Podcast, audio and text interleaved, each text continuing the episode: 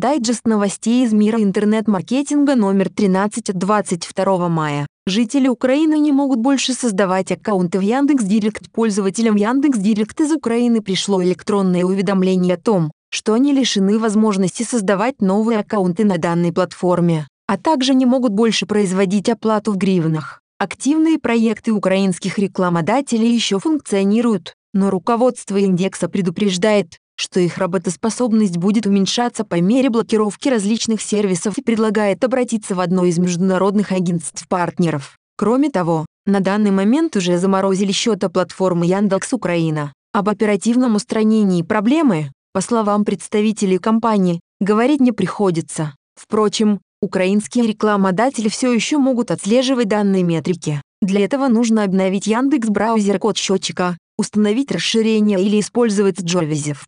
На конференции iDropio 2017 представили обновление для Mobile от Google сервис IDMOB для формирования мобильных объявлений полностью переработали, от дизайна до функционала. Для того, чтобы облегчить работу с платформой и сделать ее интуитивно понятной для пользователей, была привлечена концепция Material Design. Кроме того, Теперь, чтобы получать все статистические данные метрик в одном месте, нужно будет связать местный аккаунт с аккаунтом на Firebase. В Google Play рекламу приложений теперь можно размещать на главной странице. Подобное нововведение коснулось рекламодателей Google, которые размещают объявления через UAS и универсальные рекламные кампании. Реклама может появиться как на основной странице, так и в разделе со списками приложений. Это позволит увеличить отдачу не только от рекламы в Google с GRVSX, но и на поисковых ресурсах партнеров компании. Плюс ко всему рекламодатели получили возможность воспользоваться интеллектуальной адаптацией ставок под конкретные параметры,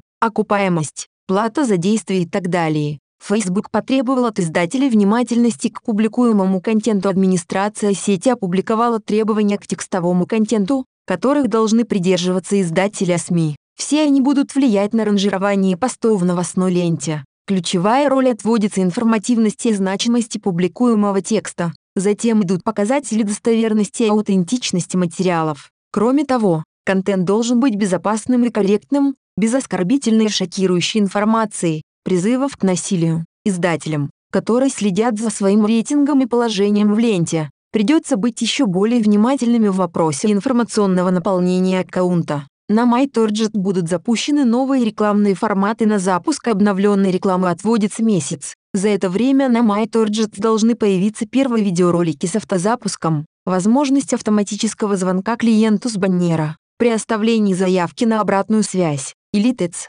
Все эти форматы позволят более качественно работать с целевой аудиторией, поддерживать интерес пользователей и отслеживать конверсию в соотношении с конкретными рекламными кампаниями. Расширение цены в Эдзерт стали публиковаться по-новому расширение цены, которые ранее публиковались непосредственно под рекламным объявлением, теперь спрятаны в специальном блоке, который раскрывается только после клика пользователя. Первоначально юзеры из США и других стран заметили данное нововведение в поисковой выдаче отелей, но теперь и другие поисковые запросы выдают расширение цены в обновленном формате. Предположительно, функция тестируется. Яндекс, Запущено тестирование Алисы голосовой помощник Алиса от Яндекс пройдет несколько этапов тестирования, прежде чем отправиться в большое плавание. Пробный Android Prilogenich уже может находить различную информацию в интернет-источниках, рассказывает о погоде, ищет местоположение заведений и прокладывает маршрут к ним. Диалог с Алисой, вопрос-ответ, может происходить как в печатной форме,